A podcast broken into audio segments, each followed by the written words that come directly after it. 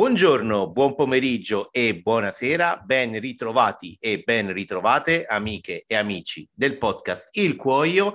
Siamo qui con la nostra leva calcistica e quest'anno un anno speciale per tutti noi italiani. 1982, l'anno del campioni del mondo, campioni del mondo, campioni del mondo. Con me, io sono Stefano Cocci, c'è Paolo Valenti e Alessandro Ruta della redazione de Il Cuoio e siamo qui per raccontare la magica avventura dell'Italia di Berzot in quel di Spagna. Ciao Paolo, ciao Ale. Ciao ciao. ciao.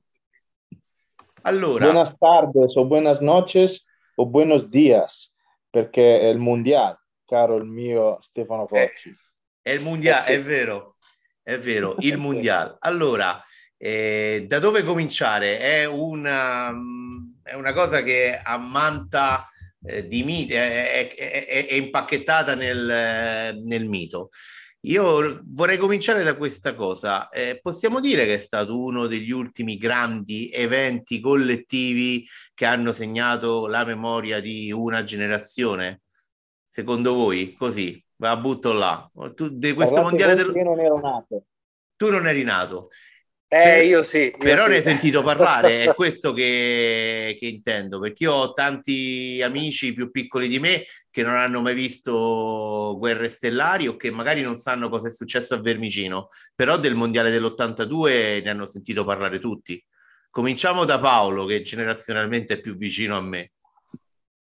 Eh sì, eh, allora io penso Stefano che eh, è assolutamente vero quello che dici, eh, ma anche perché eh, probabilmente, ci riflettevo oggi, ci sarà sicuramente un impatto dettato dal, dall'effetto nostalgia dell'età, no? perché praticamente quello era il, primo, il secondo mondiale che vedevo con coscienza, avevo 14 anni e quindi comunque non sei più eh, ragazzino proprio che capisce poco, che così eh, comincia a avere quel, quel senno addosso ma nello stesso tempo sei ancora pienamente ragazzino, pienamente pieno di, di entusiasmo, di sogni, eh, di capacità di, di, di, pensare, di sentire, di avere tutta la vita davanti, di essere ottimista. Quindi eh, vincere un mondiale con, eh, con, questo, con questo stato d'animo, ma soprattutto vincendo un mondiale che nessuno fino al 28, ma anche fino a dopo, fino al 4 giugno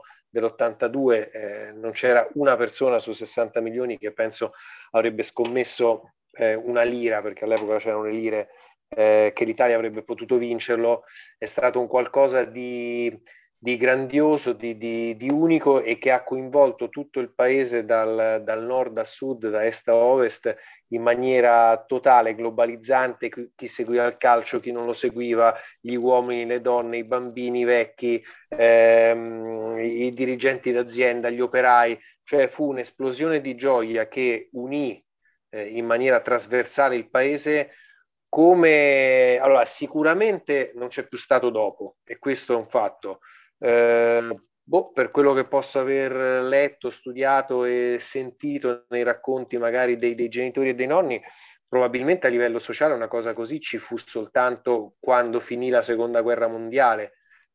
Lì poi si parlava anche di cose, insomma, di sopravvivenza, di, di, di vita di tutti i giorni, quindi sicuramente anche più, tra virgolette, grave e, e più seria no? come situazione di, di unione nazionale.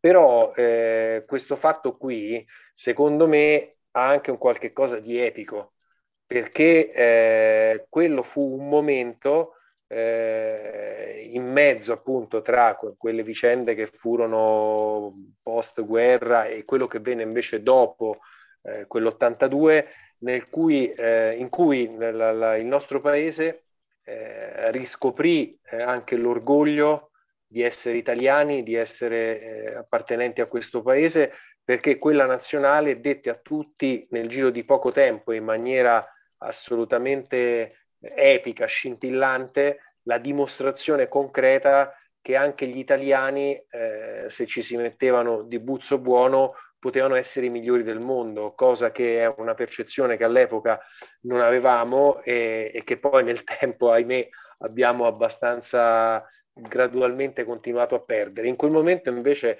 nell'82, in, quelle, in quei dieci giorni in cui l'Italia sostanzialmente ribaltò qualunque pronostico e ribaltò completamente quel mondiale, eh, venne fuori questo, questo sentimento di, di, di, unione nazionale, di orgoglio nazionale che sicuramente dopo poi non, non, c'è più stato. Se vogliamo fare il paragone col 2006, che è l'altro mondiale che abbiamo vinto dopo, dopo quello di Spagna, eh, sicuramente c'è stata molta esultanza, molto giubilo, molta soddisfazione. Anche quello non è che fossimo partiti proprio con i migliori presupposti e, e con l'idea mh, di poterlo vincere però mh, credo che dal punto di vista del, di, di, questo tipo di emozioni, di questo tipo di eh, sensazioni che legarono tutto il paese, non, non, ha avuto sicuramente quella forza che, aveva, che ha avuto la, la, l'Italia dell'82, anche perché poi quell'Italia eh, in qualche modo gestita in quel modo da Berzot e, e tenuta insieme da quei valori che aveva Berzot eh, e che, che, che i suoi ragazzi chiaramente avevano ampiamente condiviso, eh, riuscì proprio ecco, a, a, a, trasmetterli eh, a tutta la nazione, que- quel gruppo di ragazzi che, era, che, aveva fatto scudo contro tutto il mondo esterno e che come gruppo aveva vinto a quel livello, in qualche modo secondo me riuscì anche a trasmettere il fatto che l'Italia eh, era un popolo, era una nazione e poteva sentirsi unito e sentendosi unito poteva fare qualcosa di grande. Era un messaggio secondo me abbastanza subliminale eh, anche se chiaramente l'importanza del gruppo eh, per Berzot è sempre stato un, un, elemento anche sempre dichiarato nelle sue conferenze stampa e nelle sue interviste, però in quel modo lì, con quel successo lì, secondo me venne poi percepito e recepito in questo modo anche dall'opinione pubblica. E sai, poi salvò anche un governo per poche settimane, ma salvò anche un governo, insomma. Sai una cosa però Paolo, e poi magari su questo sentiamo Alessandro che è scevro dai coinvolgimenti emotivi. Eh, il 1982 era un anno particolare, cioè si arrivava da una lunga stagione, gli anni di piombo, la crisi economica, eh, l'inflazione, eh, i problemi, la crisi, la crisi energetica che c'era stato 73-74. Eh, nel giugno del, de, dell'81 c'era stato il dramma di Vermicino che fu una tragedia che segnò eh, l'intero paese, un dramma vissuto in, eh, in, diretta, in diretta televisiva e quindi ven- si veniva da, da tempi oscuri e quello fu la vittoria di quell'Italia in quel mondiale in cui, come in tutte le grandi narrazioni, no? i buoni iniziano male, sembra che stanno per crollare, sono sul punto di cedere, ma tengono duro e, e, la, e, la, fiducia in se stessi, la fiducia nel gruppo ha portato poi alla vittoria finale. Sembra veramente il racconto di una grande narrazione eh, letteraria o cinematografica. E tu, eh, Alessandro, tu millennial, che opinione ti sei fatto Bene. del mondiale? No, allora, e io fin da piccolo, vabbè, mi, fino a quando sono stato capace di leggere, ho, come si dice, ho avuto, cioè, mi, mi, prendevo dei libri sul calcio, gli almanacchi, eccetera, eccetera. A partire dall'88-89 più o meno, ho iniziato a prendere gli almanacchi, quelli che ci sono ancora oggi. E ogni volta cioè, di, si parlava, si tornava a parlare anche 7-8 anni dopo di questo mondiale dell'82 che vabbè io sono nato a novembre dell'82 quindi per pochi mesi l'ho perso. E, però a me, a me aveva sempre no, non dico sconvolto no ma sconvolto.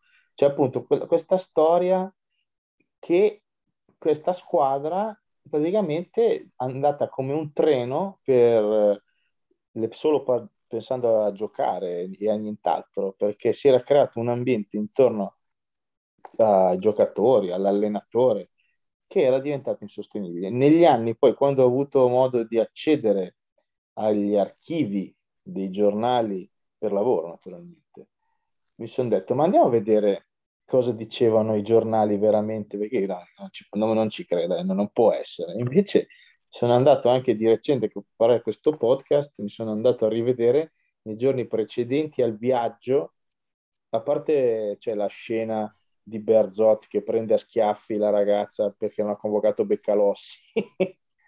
e quindi Berzot che dà uno schiaffo. Oggi una roba così sarebbe da licenziamento immediato, neanche da, da, da passare dal via, no? come il Monopoli, passi dal via, no, ti cacciamo direttamente.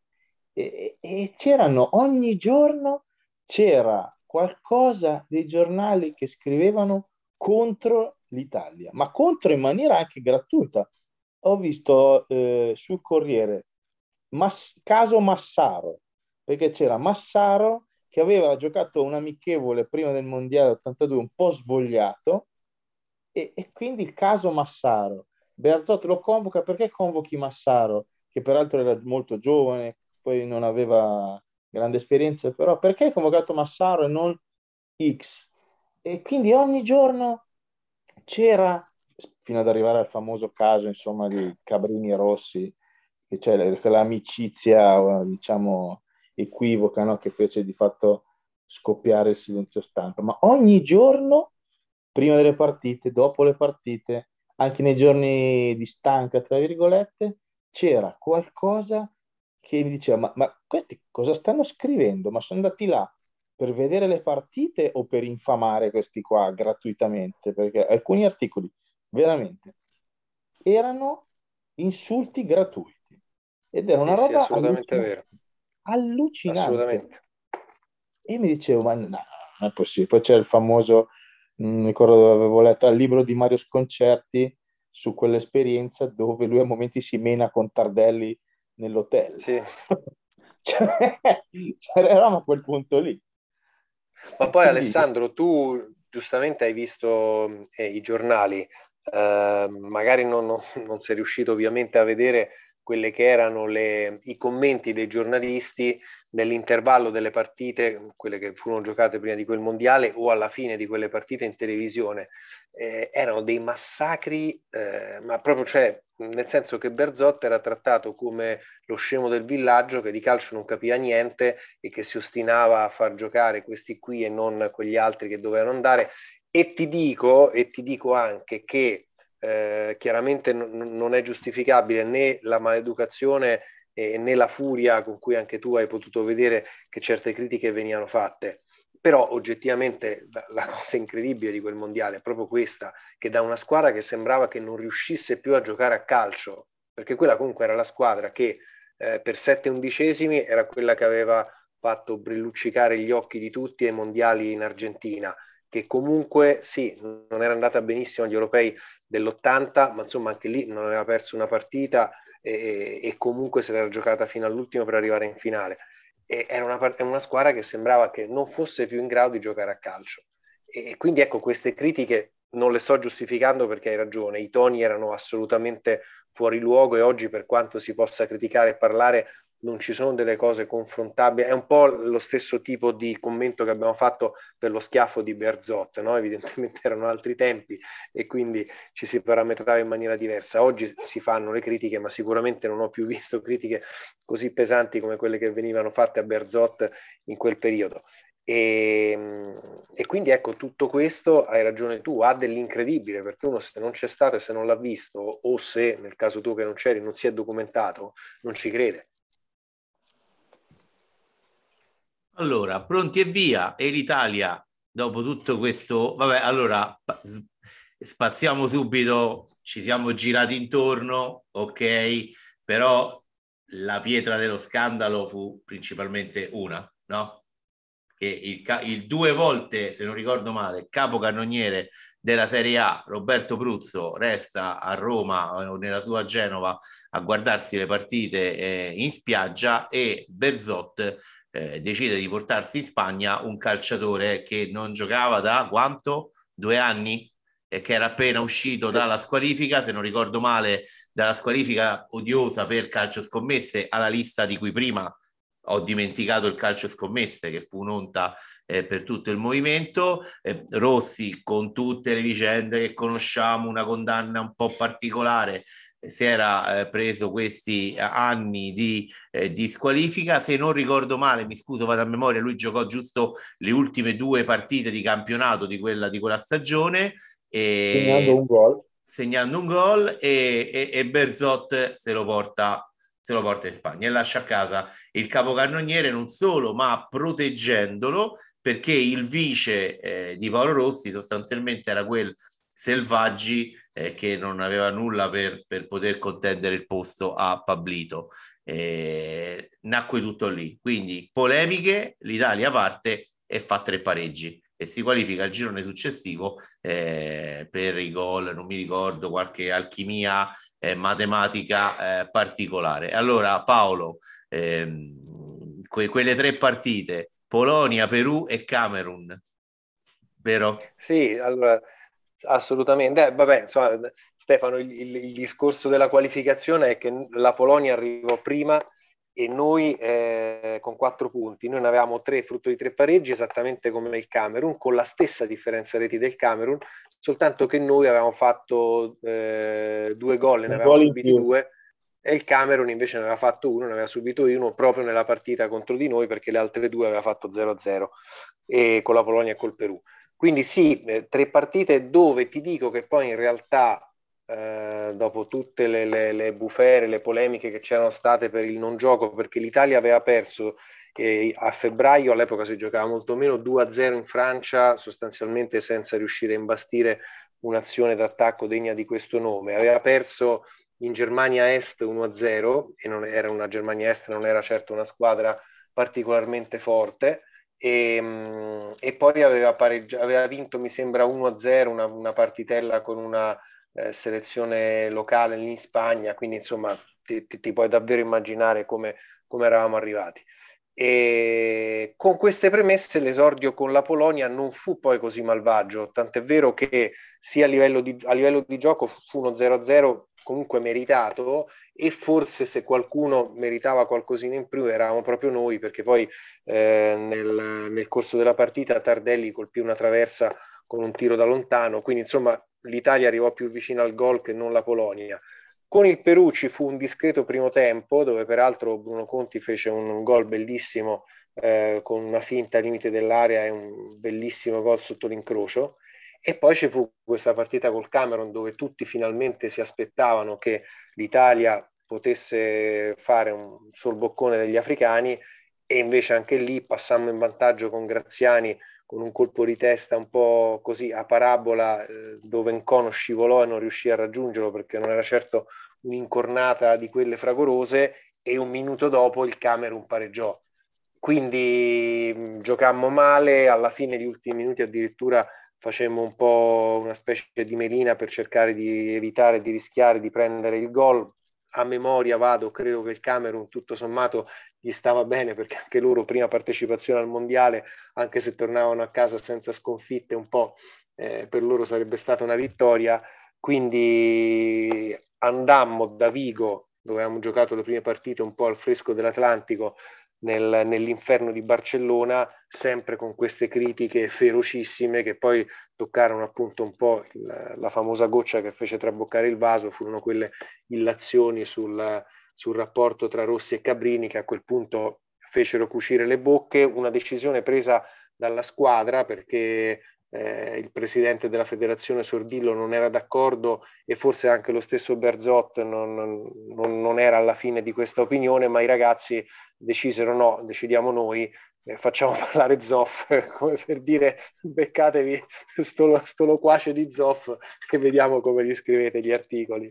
E, e quindi da lì sostanzialmente cominciò poi eh, la, la, la, la, magia, la magia assoluta, quella trasformazione incredibile, che poi è una cosa sulla quale ho riflettuto soltanto negli anni, quando il, eh, l'enfasi di, di, di, di, quel mese incredibile eh, giustamente col tempo è un pochettino svanita. La cosa incredibile di quella nazionale è che giocò quelle quattro partite che furono le quattro partite migliori in assoluto di, di, di tutta l'epoca Berzot, dal 77 all'86, e, e, furono sostanzialmente quattro partite isolate, perché abbiamo detto che per arrivare ai mondiali ci arrivammo come abbiamo detto adesso, le prime tre partite sicuramente non furono partite all'altezza di una nazionale che poteva vincere un mondiale, ma poi dopo, dopo la famosa finale con la Germania, 11 luglio, eccetera, l'Italia per tornare a vincere dovette aspettare l'ottobre dell'83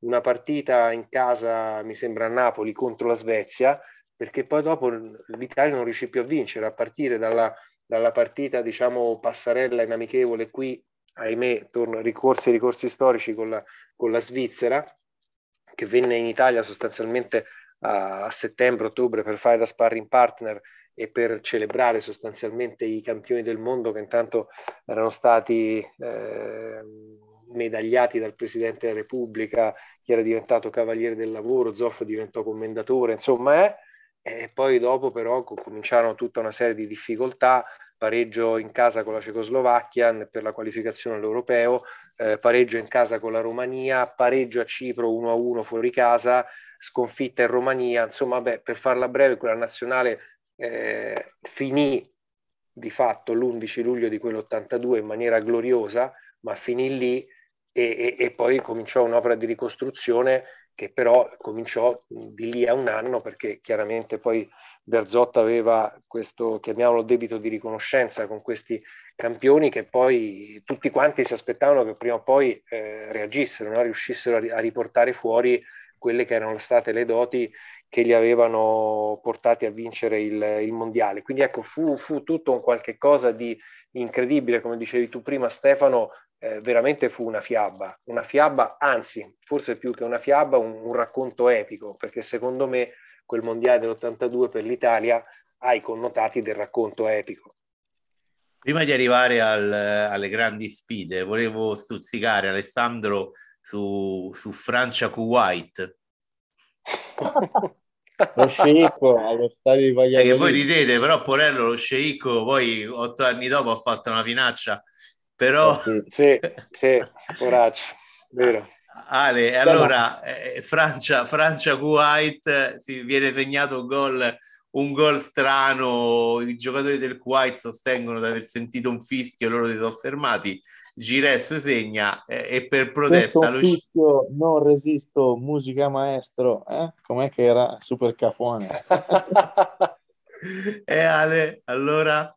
No, sì, eh, eh, tra l'altro posso permettermi di fare una mini pubblicità lo, nel mio libro di 100 mm, luoghi calcistici da visitare in Spagna che è uscito l'anno scorso, c'è lo stadio di Valladolid, naturalmente, perché Valladolid, città caruccia, niente di straordinario, quello stadio, il, il Sorriglia, è il teatro di, di, una delle scene più belle di tutti i mondiali, della storia dei mondiali, perché non si è mai visto nessuno fermare, a far annullare un gol, neanche fermare la partita, fai fermare la partita, ma fai annullare un gol contro la tua squadra nel caso de, insomma, del, come si dice, del Kuwait, Francia-Kuwait, Kuwait è una squadra, cioè anche lì, quando si qualificavano squadre improponibili a quel mondiale, tipo Kuwait, Honduras, Nuova Zelanda, eccetera,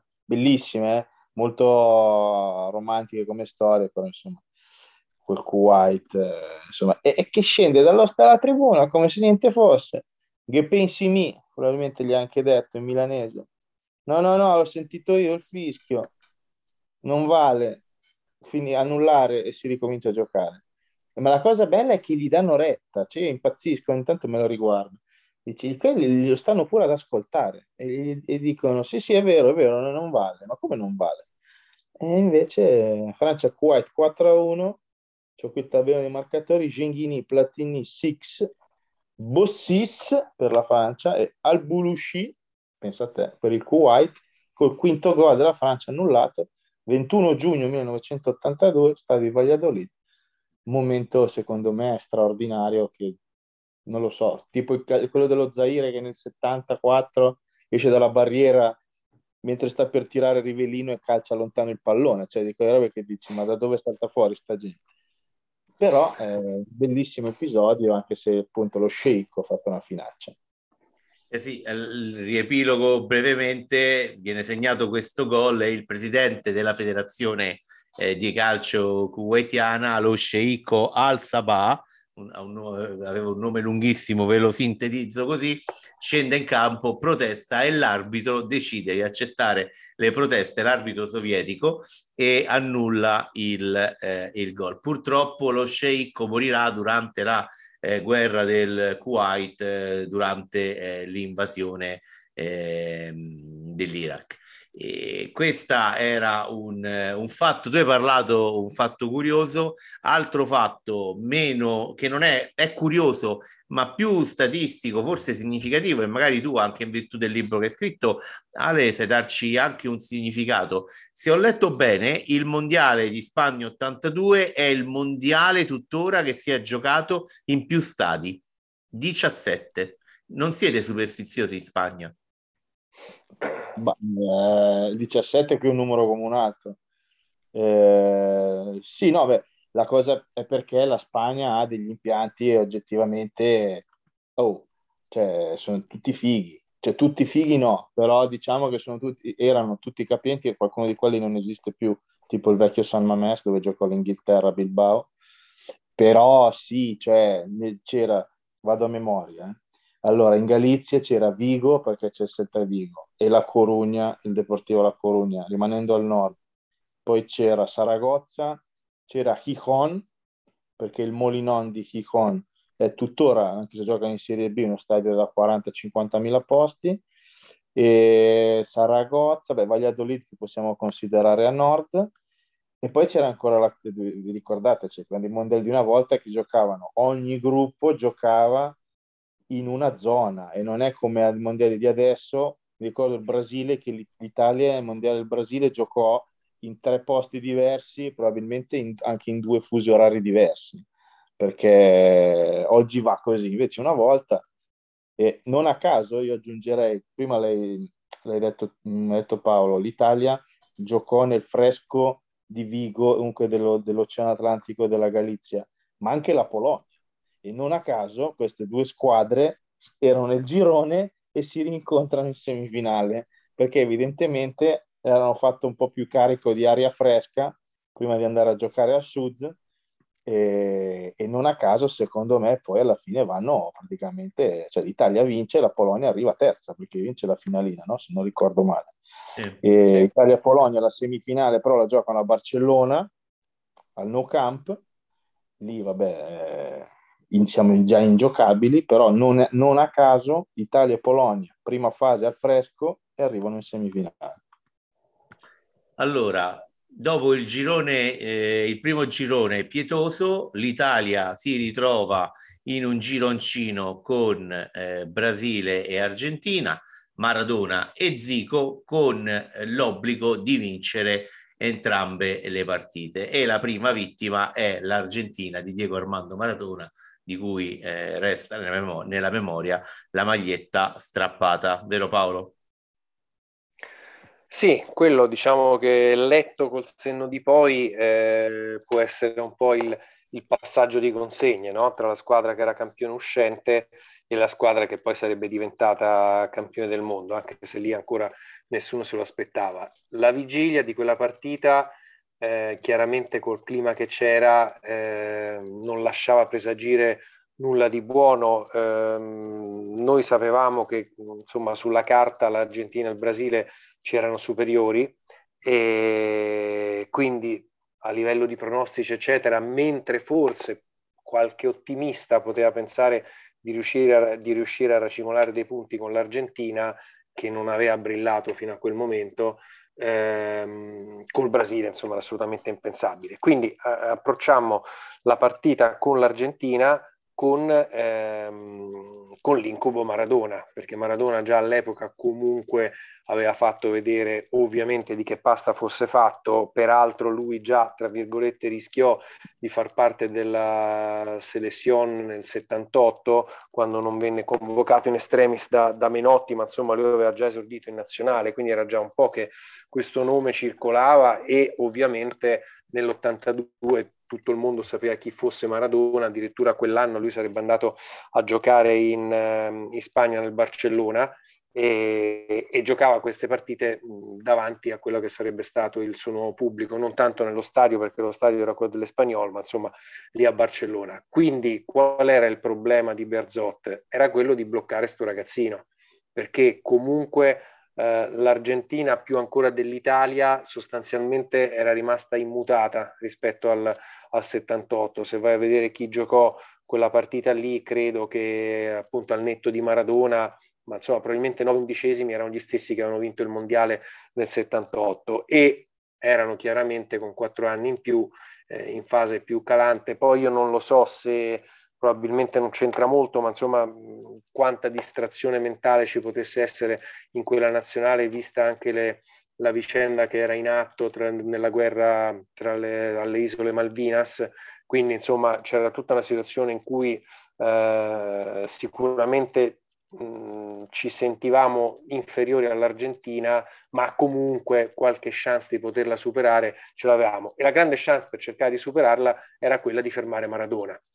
E qui eh, ci fu eh, una delle, delle, prime mosse di Berzot che portarono poi al, al successo di quella partita e, e poi di quel, di quel, mondiale. Perché? Perché per logica avrebbe dovuto essere Tardelli a marcare Maradona, innanzitutto perché l'aveva già marcato in passato due o tre volte e insomma non se l'era cavata malissimo, ma poi anche per un discorso di, di, di disposizione in campo. No? Tardelli era un, eh, un, centrocampista che oggi si chiamerebbe un tuttocampista perché riusciva a fare entrambe le fasi, anche perché poi lui aveva iniziato la carriera come, come terzino destro e, ehm, e, quindi lui come zona di campo avrebbe potuto essere quello che seguiva Maradona fino al limite dell'area o quando arretrava andarlo a prendere a centrocampo.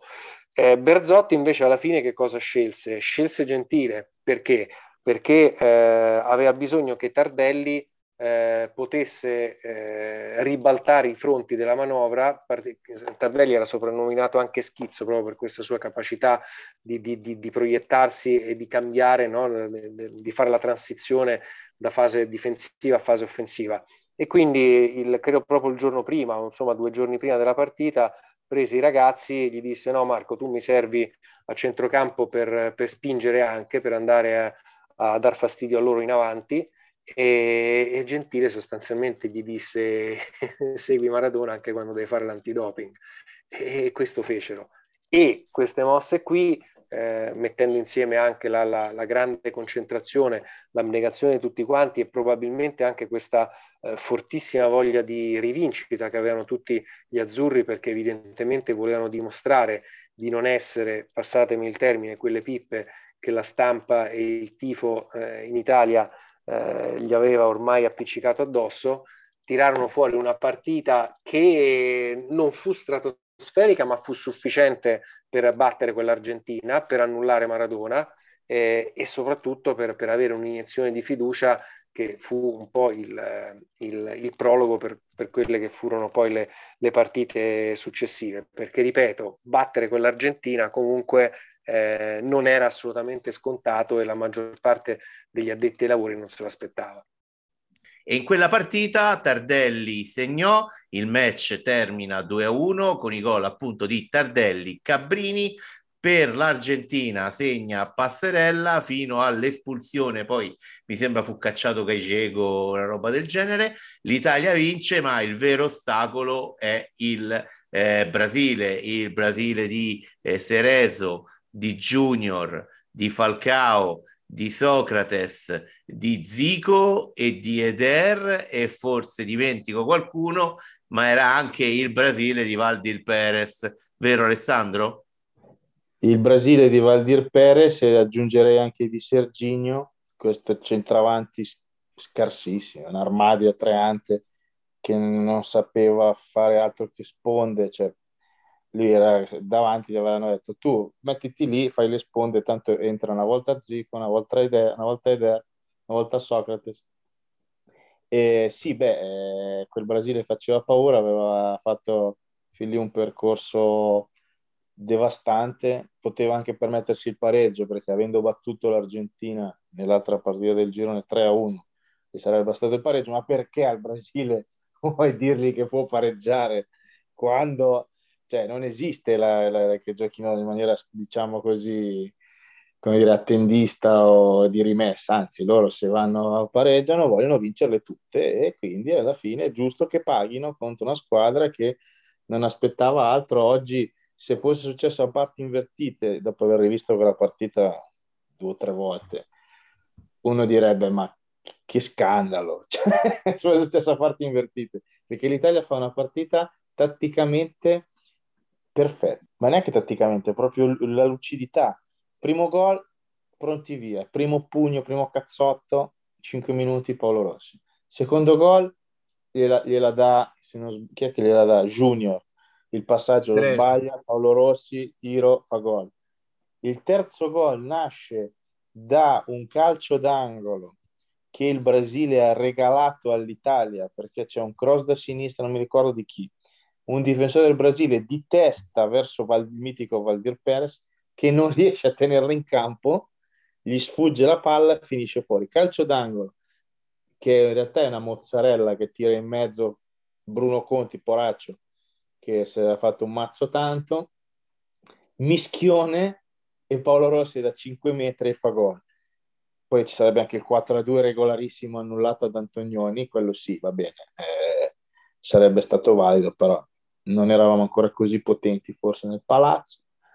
E il Brasile che spavaldo questa squadra di, di, fenomeni di palleggiatori che però, come si dice in questi casi, devi avere un portiere e un centravanti. No, per avere una squadra forte si comincia una volta, si diceva, devi avere il portiere e il centravanti. Il Brasile erano gli unici due ruoli che non ce li aveva.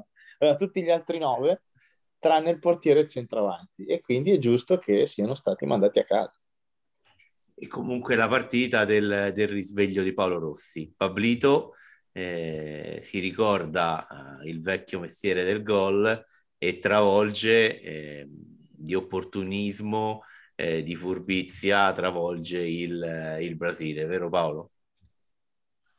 Sì, praticamente ritira fuori all'improvviso tutto il, il meglio del suo repertorio, quindi sul, sul primo gol riesce a fare gol addirittura di testa, ma non perché faccia uno stacco chissà come o perché chissà quale elevazione abbia, semplicemente perché ha un tempismo pazzesco nell'andare a intercettare il, il cross dalla tre quarti che mette in mezzo Cabrini, lui brucia proprio sul tempo sia Junior che il difensore centrale, perché lui si mette proprio, parte un po' dal, dall'esterno e si mette proprio in mezzo tra Junior che giocava terzino sinistro, così tanto per dire il Brasile che aveva in campo, e, e il difensore centrale e incrocia sul secondo palo di testa proprio un appoggio che sembra semplice, in realtà c'è, c'è un tempismo dietro pazzesco. Poi eh, il secondo gol eh, lo fa in, andando sulle cosiddette linee di passaggio, ma con un'attenzione e una, e una lungimiranza incredibili, perché lui veramente sta lì come un falco e appena vede l'opportunità di insinuarsi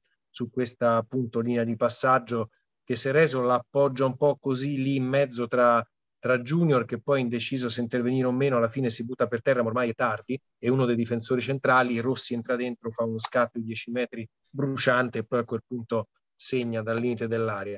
E poi vabbè il terzo gol proprio il classico suo gol di, di rapina eh, sul, sul, tiro sbucciato un po' che vaga lì in mezzo all'area lui il primo che non ci pensa un attimo appena alla palla fa una piroetta su se stesso gira e la, la insacca ancora. E, e quindi praticamente lì è veramente l'apoteosi di un qualcosa che veramente era inimmaginabile. Eh, io ricordo benissimo la, la, tensione terribile di quella partita, mi ricordo che prima che cominciasse eh, con i miei amici diceva Beh, speriamo che il Brasile non ci faccia più di due gol, speriamo di perdere con due gol di scarto perché veramente era tanta nonostante la vittoria con l'Argentina la paura di prendere l'imbarcata. E altro episodio che secondo me è uno dei tanti ma chiaramente avendo riguardato la mia vita personale mi è, mi è facile ricordarlo. Mi ricordo che mh, mio padre poi mi raccontò che lui stava in Germania per motivi di lavoro e stava in macchina con questo, non so se era un fornitore, un cliente, non lo so, che comunque con la radio tedesca stavano sentendo in questo trasferimento le, le partite del mondiale. E questo a un certo punto gli dice: Ma sai che l'Italia sta vincendo 3 a 2? E mio padre dice: No, beh, ma avrei sentito male, stiamo giocando col Brasile. Dice: No, no, guarda, ha detto adesso alla radio che avete vinto 3 a 2. E quindi mi raccontava pure la sua incredulità, che insomma era l'incredulità di tutti quanti. E a quel punto lì eh, a quel punto lì veramente si comincia a capire che l'Italia, a parte è matematico, è nelle prime quattro, quindi male che vada, eh, va a replicare come minimo il risultato che aveva avuto il mondiale precedente, che comunque era stato criticato come un ottimo risultato, ma soprattutto si ha la percezione che si possa fare decisamente di più perché comunque hai battuto la squadra che in quel momento era la candidata che sembrava unica per riuscire a vincere quel mondiale, perché giocava benissimo, perché faceva un calcio meraviglioso, perché aveva degli interpreti che si trovavano in maniera sublime in mezzo al campo e poi perché noi col, un po' col senno di poi abbiamo costruito questa storia non tanto su Serginio, perché su Serginio ci sta, ma su Valdir Perez. Valdir Perez è vero che quel, in quel mondiale non giocò eh, il suo miglior torneo e ebbe delle indecisioni non sui tre gol che, che fece l'Italia, ma soprattutto nelle partite precedenti. Ma signore, Valdir Perez era negli anni 70 uno dei migliori portieri che aveva avuto il Brasile. Andate a vedere un attimo il suo palmarès, era presente già ai mondiali del 78, quindi è chiaro, è capitato in, in un momento evidentemente non di massima forma, però poi alla fine quando noi nella vulgata diciamo che quel Brasile aveva tutto tranne che il portiere e il centravanti, forse dovremmo correggerla perché dovremmo dire aveva tutto tranne il centravanti, perché comunque il portiere per quanto sicuramente non in forma in quel mondiale non era comunque un portiere scarso e probabilmente anche lui ha pagato nella cosiddetta narrazione che si fa ex post eh, è quello che poi ne, nei secoli ha pagato anche Barbosa per il Maracanazzo, insomma, no? si va a gettare la croce addosso a, a un responsabile anche oltre magari quelli che sono i suoi reali demeriti. Però a noi questo ci interessa il giusto.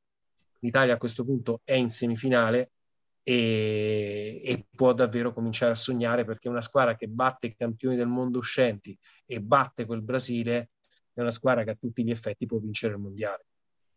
Eh, noi abbiamo ricordato giustamente i gol italiani, però è una partita che ebbe una storia e un crescendo cinematografico. Non a caso il 3 luglio eh, su Sky eh, arriva il documentario Italia vs Brasile 3 a 2, la partita eh, ce n'è anche un altro, il viaggio degli eroi che racconta tutto il mondiale, però per restare Italia-Brasile quella è una partita epica perché l'Italia va in vantaggio. Il Brasile la riagguanta subito con Socrates. L'Italia torna in vantaggio e il Brasile pareggia di nuovo con un gol straordinario, non lo dico da, da, da Lupacchiotto, da romanista, ma Paolo Roberto Falcao fa una cosa, cioè manda mezza difesa italiana in tribuna con una finta manda mezza difesa in tribuna, gli si apre lo specchio della porta come eh, a Mosè le acque, eh, le acque di, biblica, di biblica memoria e piazza una mina sapida eh, in porta, ma l'Italia ha ancora la forza di segnare il 3-2 e c'è il famoso colpo di testa ancora di Socrates, se non ricordo male, che Zoff eh, blocca Oscar. sulla...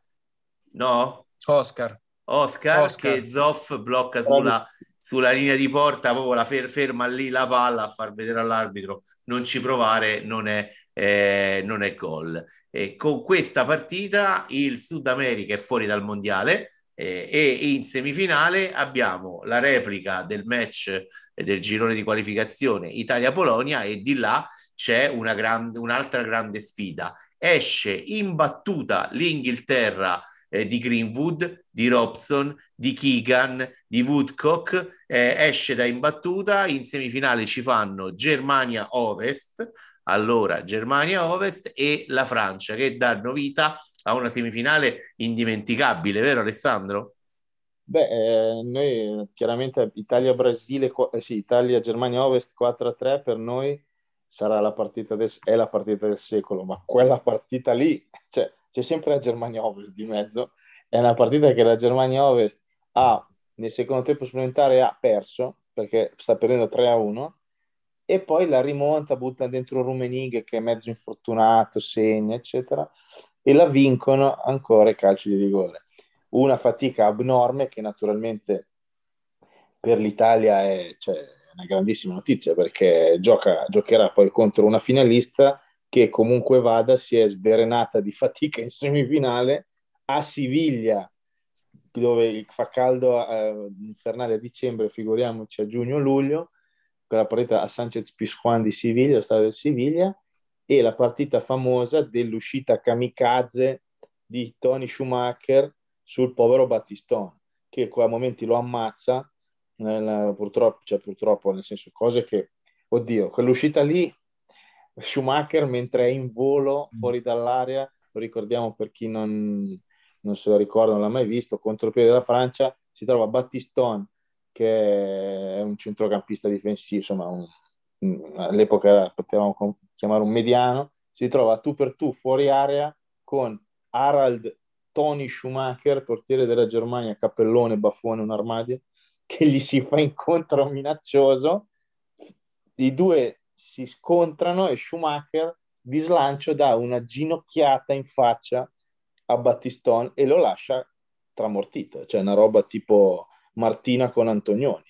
Cioè una di quelle robe che se ti prende bene, purtroppo nel caso di Antonioni ti ci ha lasciato la pelle. Battistone ci lascia quasi la pelle perché viene travolto, perde i sensi, non so quanti denti. Cioè, perde e... due denti e gli si incrinano non so quante vertebre. Ecco. E, e Schumacher passa la storia come un portiere abbastanza, diciamo, macellaio. E in, in, tutto questo poi la partita la Francia l'ha praticamente vinta, con Platini naturalmente che è già Platini, sta per arrivare alla Juventus, e che però la perdono perché come dice, come dice Gary Lineker il calcio è uno sport molto semplice, si gioca 11 contro 11 e poi vince la Germania ovest, non sempre contro l'Italia, però in quel caso sembrava proprio che, cioè no dai, ma come fa a vincere anche stavolta? Invece l'aveva fatto. Invece ce l'ha fatta. Invece l'altra semifinale, Paolo, un po' senza storia, vero? L'Italia eh, batte la Polonia 2-0, Paolo Rossi è caldissimo, è la partita, anche qui scusate, vado a memoria, è, eh, in cui segnò il gol del basta spingere, vero? Sì, sì, assolutamente. Cross sì. di Bruno Conti e, e Paolo Rossi disse poi in seguito sulla palla c'era scritto basta spingere. Assolutamente così, peraltro quella un'azione di una limpidità italica perfetta perché ci fu un pallone recuperato a centrocampo, mi sembra, se non ricordo male, che Puscirè a fare un contrasto in anticipo a rubare il pallone che arrivò sui piedi di Altobelli e Conti sostanzialmente andò giù per portare via l'uomo, in realtà poi Altobelli gli dette proprio un passaggio perfetto in verticale sul quale Conti appena entrato in area non doveva fare altro che calciare col suo piede il sinistro e anche lì Paolo Rossi che proveniva da dietro sostanzialmente si inginocchiò per andare a eh, appoggiare in rete questo pallone che scavalcò uno dei due cristoni difensori centrali, non so se era eh, Smuda, forse no, era l'altro, il compagno di reparto, che adesso mi, mi sfugge il nome, però praticamente questo, questa parabola che fece Conti fu proprio perfetta perché il difensore in elevazione non riuscisse a prenderla e invece per paradosso Paolo Rossi in ginocchio a mezzo metro la, la buttasse in rete. Quindi quello fu il gol del 2-0, fu una partita effettivamente senza storia. Lì forse il rischio che c'era era quello che l'Italia potesse sottovalutare quella partita, ma in realtà, come poi hanno dichiarato anche nelle interviste successive i giocatori, non, non potevano prenderla sotto gamba e, e, del resto quando tu sei sul, sul, sul trend di quelle due partite che hai vinto con Argentina e Brasile, stai in quella, rubo la definizione perché non è mia, ma quando la, la disse tantissimi anni fa per commentare una partita di tennis mi rimase impressa perché è pazzesca eh, di, di, Clerici, di Gianni Clerici, l'Italia in quel momento era in erezione agonistica e quindi no, non poteva proprio sbagliare in nessun modo quella, quella partita. E quindi fu una partita, diciamo, abbastanza, tra virgolette, tranquilla, dove da parte nostra mancava Gentile, però fortunatamente dall'altra parte mancava Boniek, anche lui in procinto di eh, arrivare in Italia con la maglia della Juventus, quindi diciamo che da quel punto di vista lì partimmo sullo 0-0 perché appunto Boniek era il più pericoloso dei, dei, polacchi e presumibilmente sarebbe stato marcato da Gentile quando avesse giocato, ma mancavano tutti e due. E, e quindi ecco la Polonia diciamo che riuscì soltanto a, a carezzare un palo su punizione verso la, la fine del primo tempo, quando l'Italia però era già passata in vantaggio col primo gol di Rossi, anche lì gol di rapina su un calcio di punizione calciato da destra da Antonioni.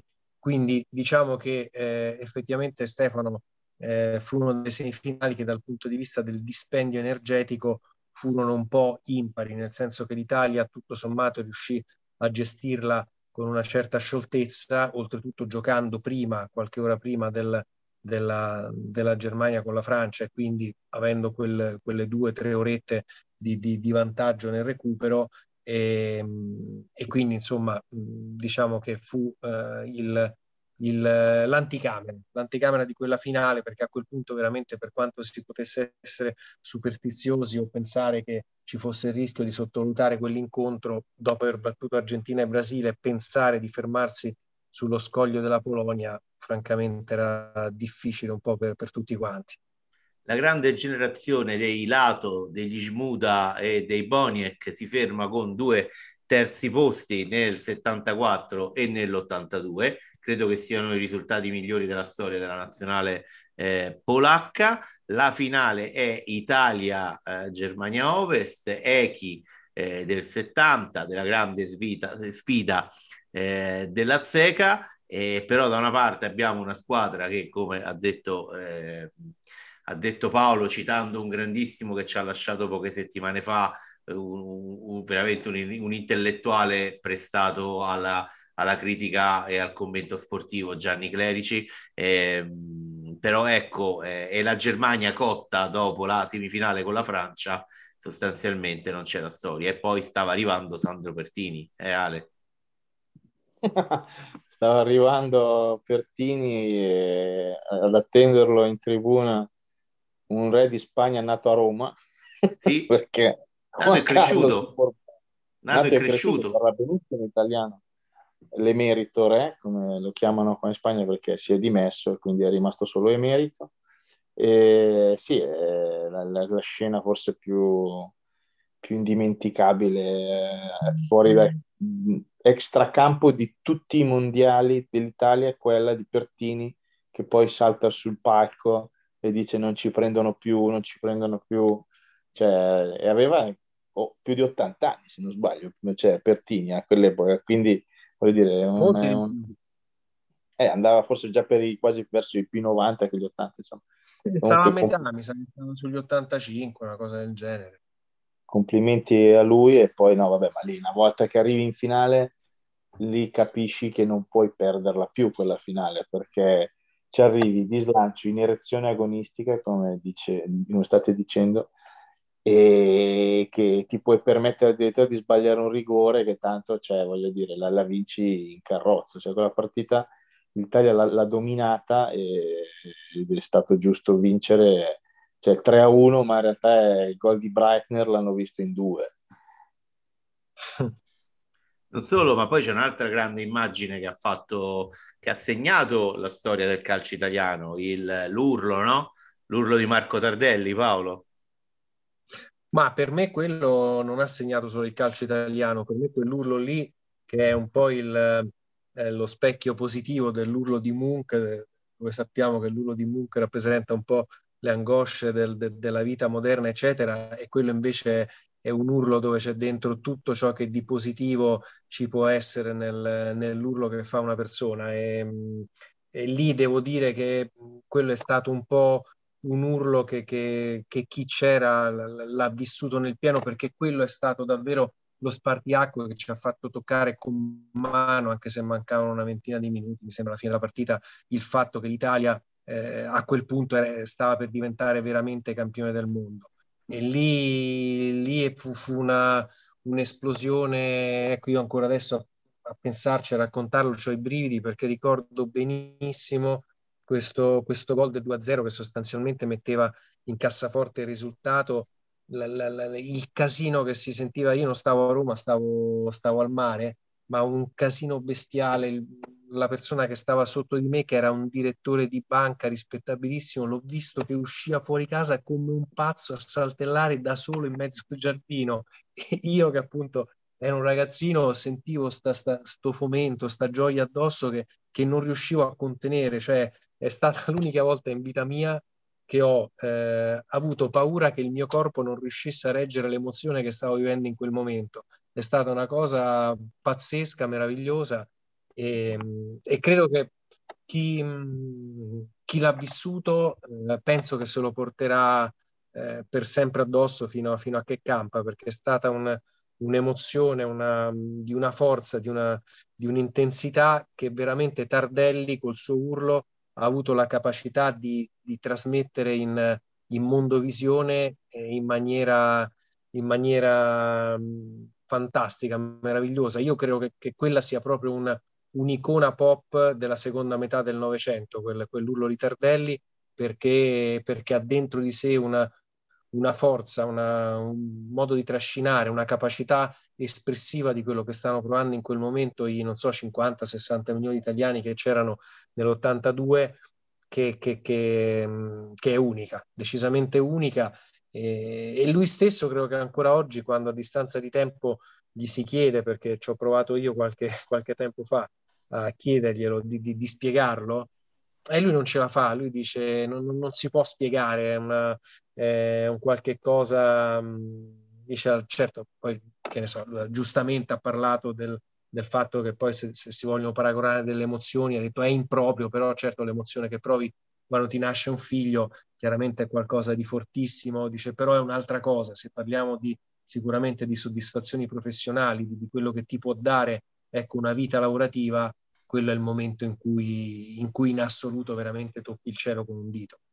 Beh, soddisfazioni professionali che poi arrivano dopo che eh, tutto il tuo contesto ti ha ricoperto di insulti e ti ha detto non sei in grado, che cosa stai a fare, e invece tu stai lì e sollevi la Coppa eh, del Mondo. Qualche ultimo scatto eh, da quell'edizione. Ho dimenticato di dire che la semifinale tra Francia e Germania fu la prima partita della storia dei mondiali decisa ai calci di rigore. E io vi lascio, vi butto lì qualche, qualche flash. Il Camerun di Nkonu, ehm, l'Algeria di Madier che abbatte la Germania Ovest nella prima partita, vince 2-1 e poi non riesce a qualificarsi perché Germania e Austria fanno una schifezza. Il Coddio là c'è, c'è un nome particolare, eh, quel, quel, quel, quell'accordo tra le due squadre, me l'ero appuntato, non lo ritrovo. Eh... È una partita storica perché da allora l'ultima giornata del mondiale il gruppo, tutte le partite dello stesso gruppo si giocano in contemporanea. Si giocano in contemporanea. Ma all'epoca non c'era la contemporaneità l'ultima giornata del girone l'Unione Sovietica che si presentava con Blokin, con Dasayev, con alcuni giocatori che poi continueranno l'avventura sotto la gestione eh, Lobanowski. Ecco, l'ultimo, l'ultimo flash per voi, abbiamo sempre cominciato con Paolo, magari stavolta cominciamo eh, con Ale, personaggi, squadre, Ale, dacci un tuo... Ne dico uno che, che, vabbè, la sua nazionale collezionò una figuraccia epocale perché perse 10 a 1 con l'Ungheria però in quell'El Salvador giocava il giocatore preferito da di Diego Armando Maradona, il, l'immenso Mágico González, che è stato un giocatore assurdo, fortissimo, che è stata una bandiera del Cádiz qui in Spagna e che giocava, poverino, Sal- con l'El Sal- Salvador, salvadoregni, la squadra più scarsa forse di quel torneo, prendono 10 gol dall'Ungheria, di cui 3 questo è un record, penso, dottore imbattuto da Laszlo Kiss che fa tripletta entrando dalla panchina. Primo e unico caso in un mondiale. Paolo, e tu? Eh beh, dai, non, non, possiamo non ricordare il più giovane giocatore esordiente nella storia dei mondiali, no? il nordirlandese Norman Whiteside, che poi sembrava che a 17 anni all'epoca dovesse spaccare il mondo, seguire un po' delle orme di George Best, invece poi dopo purtroppo per lui ebbe una carriera un po' sfortunata, soprattutto perché costellata da tantissimi infortuni che sicuramente ne, ne limitarono molto il rendimento, perché comunque era un buon giocatore. Una delle grandi speranze dello United che finì delusa eh, prima dell'era, dell'era Ferguson. Amici, amiche eh, del Cuoio, vi abbiamo raccontato il Mondiale del 1982. Io sono Stefano Cocci, con me c'è Paolo Valenti. Ciao Paolo. Ciao, ciao a tutti. Ciao Alessandro Ruta. Ciao, ciao a tutti. E alla prossima avventura con il cuoio. Seguiteci sui canali social, mettete mh, segui eh, su Spotify, su Apple Podcast. Se vi va, lasciate delle stelline o una recensione anche per insultarci se voi siete tifosi della Germania Ovest e non siete contenti del risultato del mondiale. Ciao a tutti.